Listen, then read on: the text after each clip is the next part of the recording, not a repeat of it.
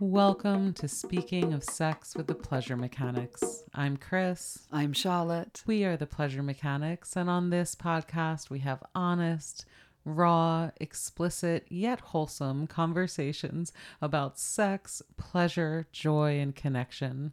Come on over to pleasuremechanics.com where you will find our entire body of work. There's over 460 podcasts for you to choose from, with a little help from our sex index, where we've sorted some of our most popular episodes by topic. And you can check out our online courses ready for you when you are ready to level up your erotic skills with us. Our online courses have stroke-by-stroke guidance in erotic massage and erotic touch for every inch of the human body. We have beautiful courses on spanking and kink for when you are ready to explore that realm safely and with our guidance and step-by-step. Our online courses are lifetime access, but also with a 30-day guarantee, so you can explore risk-free and step into our global community of over 15,000 erotic explorers, which just blows my mind. And I'm so grateful for all of you who join us episode after episode to continue this conversation about what is possible for us as human beings. What's possible sexually and orgasmically, but also relationally and in how we care for and love one another. And today's topic is one of those things. We've been talking about this since the very beginning as Pleasure Mechanics in 2006, because it's something we really learned in our massage training and in our sexological bodywork training. And we wanted to resurface it again today because it's one of these brain rearrangements, one of these kind of like rearranging the furniture in our mind that can change so much in and out of the bedroom, right? Like so much of what we do here at Pleasure Mechanics, this hopefully will change how you touch and how you fuck one another, how you have sex, but also just how you treat one another and yourself ultimately. And so today we're going to encourage you to break the golden rule. It's such an interesting idea because we've been taught since we were children to always treat other people as you'd like to be treated. Right. The golden rule, do unto others as you would have them do unto you. Right? You recite this in like all sorts of settings and we adopt it as a mindset. Right. It's something that we just think of as this is the way that we should treat each other. And so it's a really integrated idea, I think, for a lot of us. And so it's a little bit challenging to think about why would we possibly be suggesting to break that and to not treat others as you would wish to be treated. Mm-mm. And how this can actually be an erotic disaster. We were just looking at a YouTube video we made about this very subject probably 15, 16 years ago. And I said that the golden rule is an erotic disaster. And I stand by that. I stand by that because what we noticed in massage training, what we noticed in sexological bodywork training, what we noticed in talking to people about their sex lives is that so many people will apply the golden rule and touch people how they want to be touched. Which is sometimes so different than the receiver's body, what the receiver's body wants. Almost always going to be different. And the thing is, this pattern stands in for two things. We do this both as an assumption about what other people will like and as a way of not asking for what we want and need. And that equation adds up to a lot of really unsatisfying touch and affection. And I was reminded to do this episode because after our last episode on touch hunger, we got a lot of response that like, yeah, I want to be touched, but the kind of touch I'm getting offered, I don't really like. And this happens. Like you can be in a relationship being touched and the touch is not that satisfying. And this is where we have to remember that all of us want and need different things as humans. Human variation is part of being human, and it's time we adopt our mentality to accept this and even encourage it. And this is touch and sex, but across the sensory spectrum, intellectually, emotionally, relationally. We talk about the spectrums of sexuality and how we can all move along these spectrums along our lifetime, right? We're changeable erotic beings.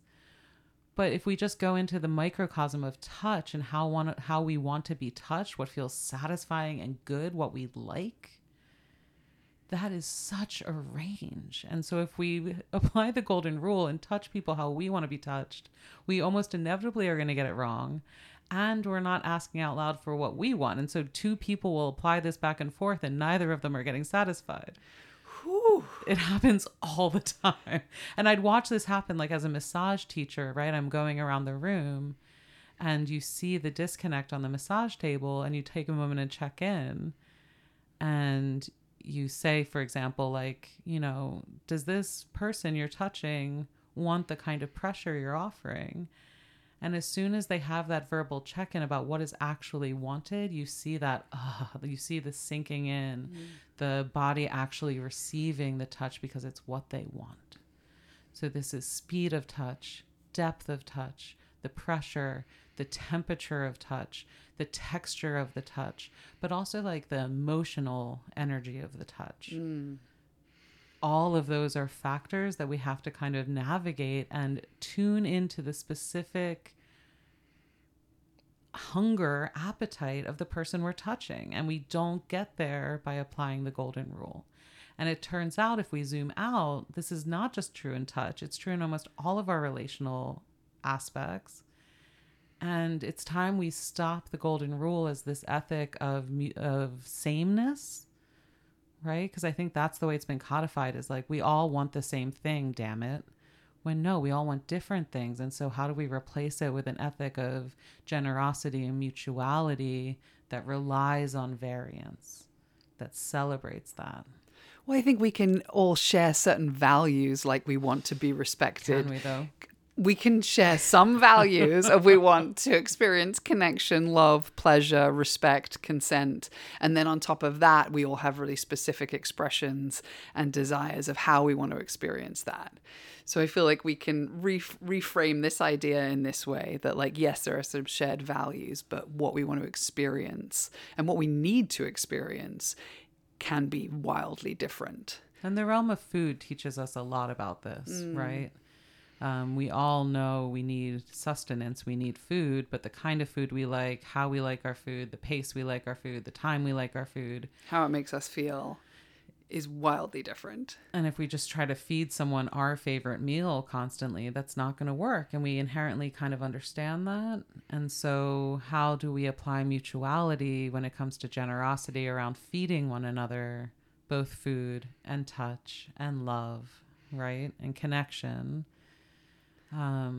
And really get curious instead of insistent, right? And there's this insistence behind this pattern that I notice, like, you know, if someone tells you they don't like butter, you can almost become indignant. Like, what do you mean you don't like butter or chocolate or ice cream, right? If you really like something, it's very hard to understand how someone else wouldn't like it. And it can almost feel personal, instead of really celebrating that you like it and getting curious, like, what is it about butter that you don't enjoy? And what do you enjoy instead? Like, what do you put on your toast? Well, it can feel, we can feel indignant partly because it feels like that feels wrong to you. And so there can be judgment in there, but like partly what you're getting is information about what you want. Right. Or do you think part of the flair is like, I don't want it taken away from me, right? Like, don't judge chocolate because I really like chocolate before breakfast every day. Shout out to breakfast dessert. This is Charlotte's favorite. I like to have my chocolate right after breakfast. It's the perfect moment for dessert. Mm-hmm. Anyway. And I actually like chocolate before breakfast sometimes, like as my first bite of the day. And so as a chocolate friendly household, as someone, you know, if someone came in and didn't like chocolate, we wouldn't try to feed them chocolate. We would eat it and we would insist that we provide them berries or graham crackers or whatever the dessert of their preference was. And this is harder to do with touch, partly because we don't have a vocabulary for it. We don't have a whole range of offerings. And so we tend to insist on the one thing we know we like and limit ourselves, limit the kinds of touch we offer one another, and never even bother to have the conversation of asking one another what kind of touch you enjoy. And these are the kind of emails that I love getting from people in our couples massage course, for example. Like, I'm thinking about this one email recently that was like, as soon as she saw the stroke, she knew she wanted it. She pointed to the screen and said, that, try that. I did. And she was sighing with relief in seconds. Mm. And like, that kind of sentiment that comes into our inbox is like, fuck yes. Because to be able to point to something and say, I want to eat that. Mm. I wanted to experience that kind of touch. Like, we need to almost see and have permission to want, and then to be able to name that want and get what we want. Yeah, there's so many stages in there that you just talked about. It's being able to see and know that it's a possibility to experience the kind of touch that you want. Right. Be able to then articulate and ask for it. And for the person to know how to do it. This is why we're like positively obsessed with sharing the vocabulary of touch with you, because it's what makes so much possible. It makes so much pleasure and communication and nuance and specificity available to you and to your partnerships. And that opens up so much pleasure. So instead of the golden rule, instead of the simplicity of just do unto others what they would have done unto you, and then you're both doing that back and forth in a loop of dissatisfaction, we replace that with curiosity and range of possibilities, right? We start asking one another, like, how do you like to be touched? Does this feel good or does that feel better? I'm going to gradually deepen my pressure, say when. Right? When we have these techniques available to us, we can start exploring one another's bodies and our own bodies. Like, we don't always know what we want. But often we know what we don't want. And aversions are real, and they're real in food, just like they're real in touch. And we need to take our aversions seriously as information. Mm-hmm. And that doesn't mean you're broken. Like, I really don't like light, feathery touch. I feel very averse to it. This has been my whole life. It's just how I like am wired, I think. But then I can find conditions upon which I can receive lighter touch, right? I start getting really curious about my body, and I'm like, oh, if this set of conditions is true, lighter touch can feel a little good, right? Just like I don't really like anchovies, but as a tiny ingredient in a sauce, I can deal, right? Mm-hmm. Someone else might be devouring anchovies out of the can as a protein. Like, no, thank you, no way, right? And we can get curious and compassionate about our aversions, our interests, our desires, our needs, right? That whole spectrum of like, I like it to I want it, I need it, please give it to me now, right? Because there's some kinds of touch that are sustaining, nurturing touch that if we could, we'd have them every day, right? And there's other kinds of touch that's like once in a while as a garnish, sure.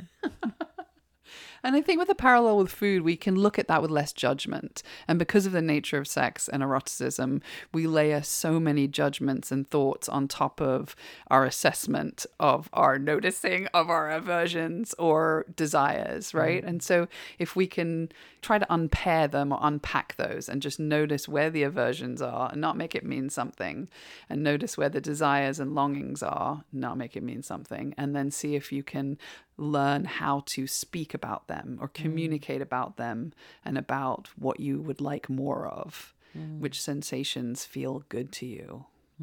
Would you like a little more pressure? Would you like a little more touch in a certain area of your body? All of those conversations that help someone learn the specificity of your particular body and pleasures. You are doing somebody a favor. You're offering them a gift by giving them more information. And the more you pay attention solo or when you're with a lover, the more information you can give them.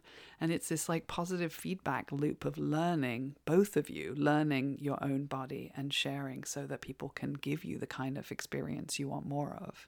And we all want to love each other the best we can, right? When we have a guest over for dinner, we want them to be happy. We want to make a meal that they really want to eat and then they're not allergic to, and that will make their body feel good and make their senses be delighted. Right, right. And have the right music on and, you know, all of that. The lighting and the heat. We really like doing right by one another as humans. It's a delight for all of us. And the more we can share about what we know about ourselves, the better we can love each other. And it, as you beautifully said, this positive feedback loop happens. And like, we have spreadsheets to keep track of what our friends like to eat and don't like. There's some ways that we do have to track this for one another, but ultimately it's about communicating and being able to say so in the moment. And, you know, like, I have a new lover in my life and I'm having to, and they're saying, like, please show me and teach me how to touch you and make love to you. Like, I want to know. And so this process that's very active all the time, we still do it almost 20 years into our erotic connection, you and me, Charlotte, like this constant calibration of like this, like this. And that's a beautiful offering to constantly come back to, of like, what now, my love, like this. And as we said, this is a social phenomenon where we witness what we want in the world and we have a response to it. And there's a yearning that grows. And often that happens through exposure. And when we don't know something, it can be scary, or maybe even like that not knowing creates fear. Right? So when people think about kinky touch, or I say spanking, they only have one idea of spanking and it doesn't sound yummy to them. And so there's like an immediate no.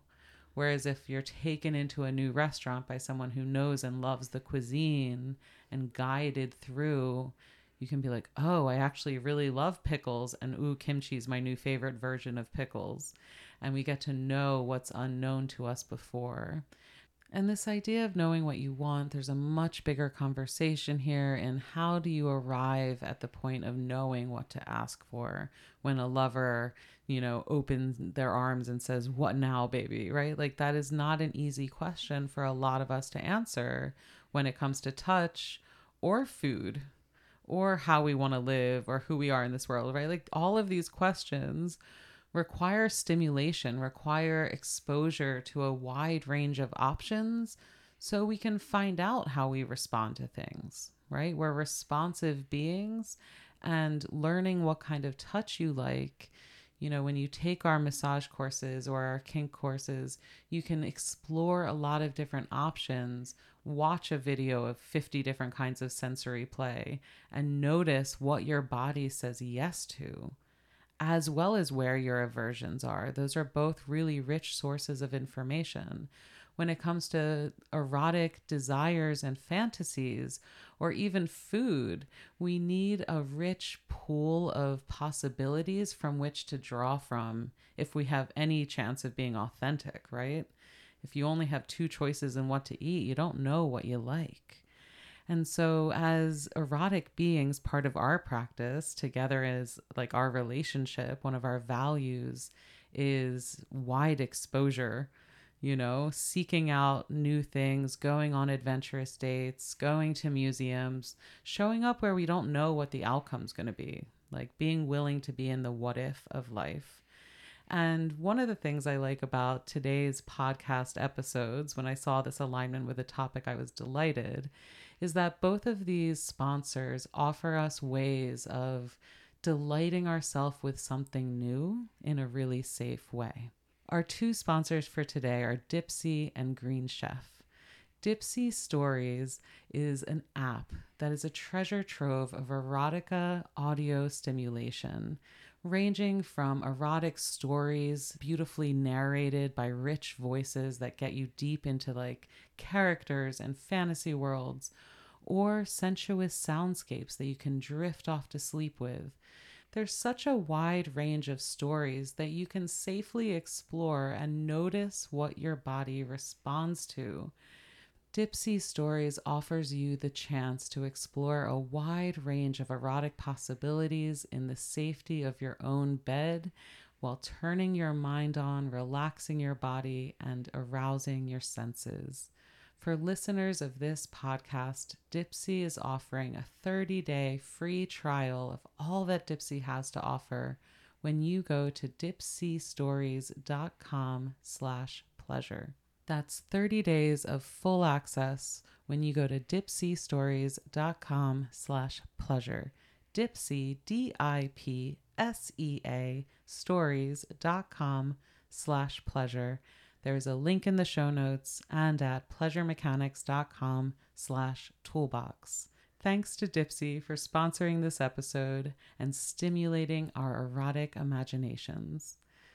Another way we like to explore and stay curious is with what we eat. Green Chef makes it easy to feed yourself what you need and what you want while exploring new flavors and combinations that you would have never arrived at by yourself. And this is one of the things I love about Green Chef is that you get to really be specific when it comes to food about what you do and don't eat, what your preferences are, and then they will delight you with something new and surprising.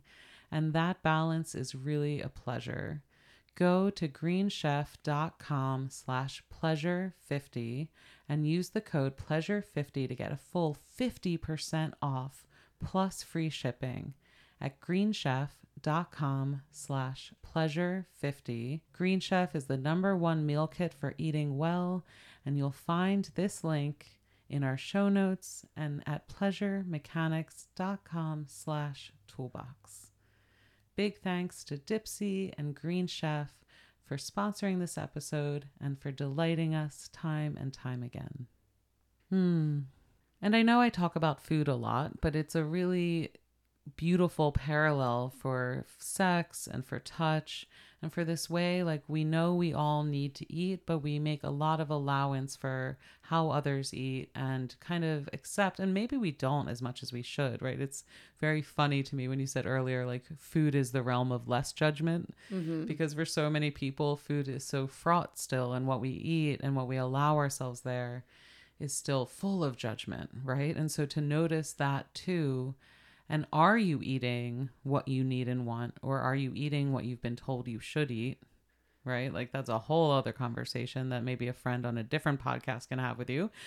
But when we think about touch, like, so many of us are existing on the touch that has been available to us without any conversation.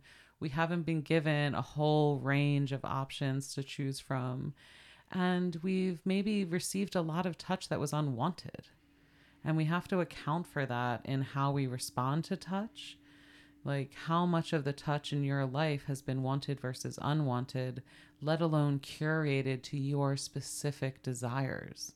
And I just want to presence that, because I think we, you know, sometimes we set this vision of erotic touch curated to your specific wants and needs in that very moment, baby, right? And that's the love we try to generate with and for each other and for the people we make love with and for the world we hold as possible.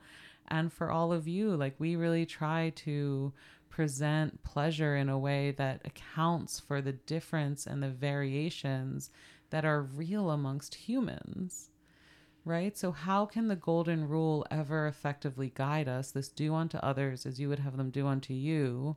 When I looked into the history of this rule, right, like, it does appear cross-culturally in all these different translations, but most of them are this very empathetic version, this version that's based on, you know, a sense of we all want to make one another feel good, right? Because we're all connected, right?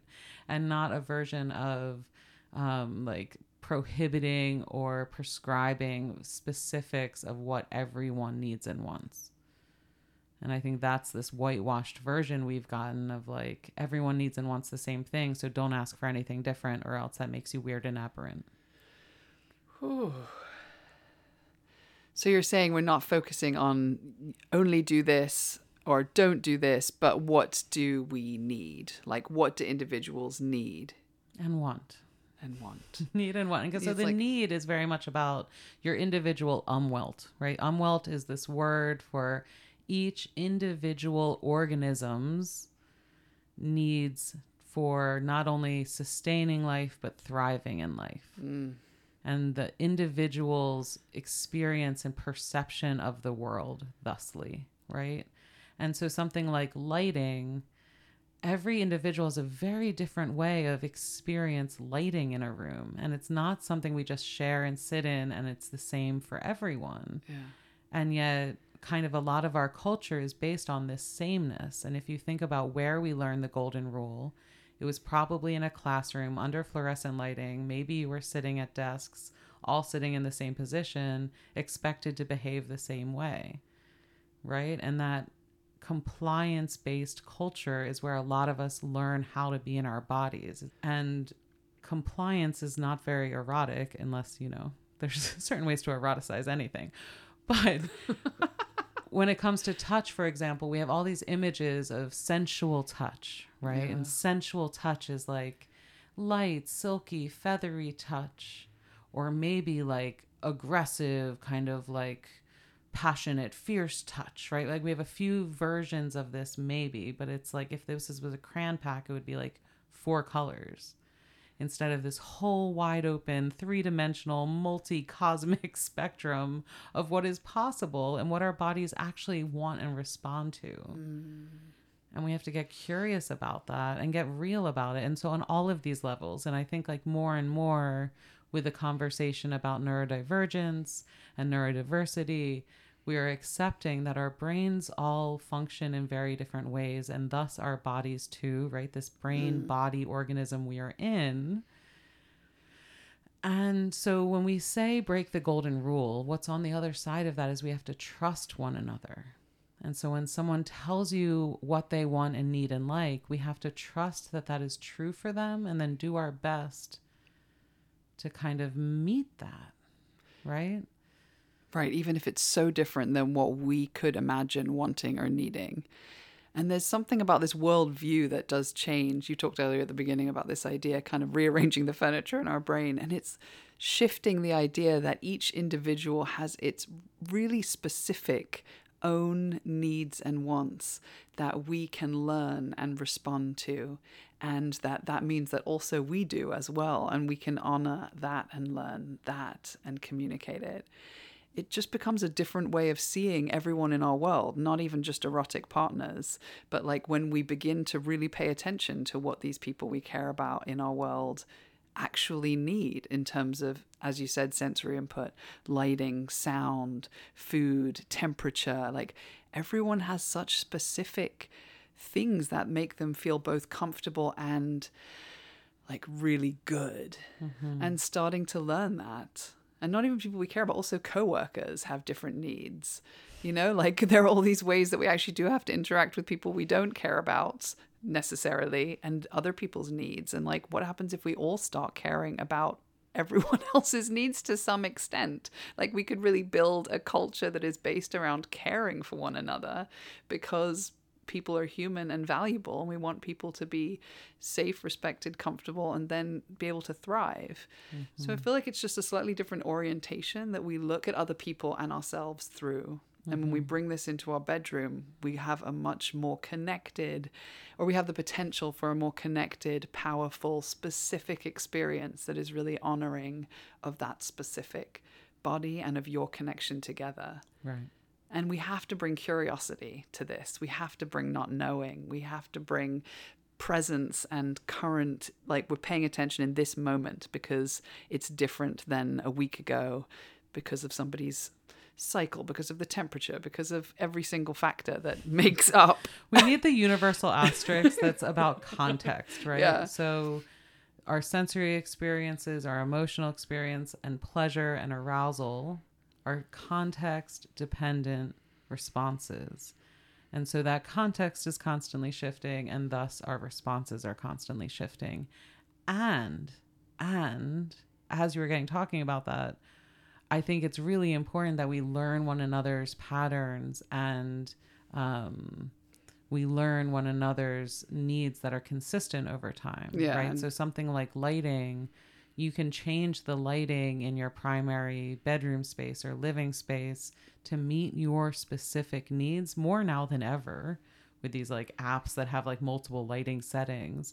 But to give yourself permission to do that is actually like a pretty big act of self-care, self-love, and self-eroticization. Because as we make our living environments work for us more, we can thrive as organisms a little bit more easily. But like, that's not saying like change your lighting and your life will be easy. Like, that's ridiculous. No, but it's using moments of agency to change your environment to make it so that it is more comfortable and better for you. Well, like over and over again. Yeah. And right? It doesn't have to be around spending lots of money and doing like a major renovation. Like, that's not what we're talking about. We're just talking about, I'm thinking about you, Chris, like bright lights at night really bother you and kind of hurt. Yeah. And so like everywhere we go, even if it's in hotels, we like make the lighting lower. We put blankets over light, like lamps, you know, like we know that that's something that we need for you. Like when we find dimmer switches in places, we're like, yes. Well, and I was just thinking, I really want a little pouch full of different kinds of scarves and handkerchiefs specifically for this purpose of altering lighting to put over lamps. And this is how it can become like a process. Like, I've let myself do this. I've let myself drape the lighting. I've let myself ask friends to lower the light at other people's homes. And usually they're happy to do it. And if we all are just like communicate more about what we need, because I've also had friends who are like, well, if the lights are any lower, I can't see. And they have needs for light too. And we find somewhere to meet. And when it comes to erotic touch, the place where these needs meet and the confluence between everyone's getting their basic needs met, and then we can start attending to the wants and the delights and the yearnings, that's when eroticism lights up. But for a lot of us, our basic needs, our sensory needs, are not being met or attended to. And when it comes to the touch we're getting, we are not getting the kind of basic, fundamental, nourishing, sustaining kinds of touch that we want. And so how do we attend to that, right? Before we get into the luxurious garnishes, right? What are the kinds of touch that are your most nourishing, sustaining, satisfying forms of touch and connection with yourself, the world around you, and the people you love? And we need to be able to answer that question instead of just kind of fumbling around by like doing unto others as we want them to do unto us.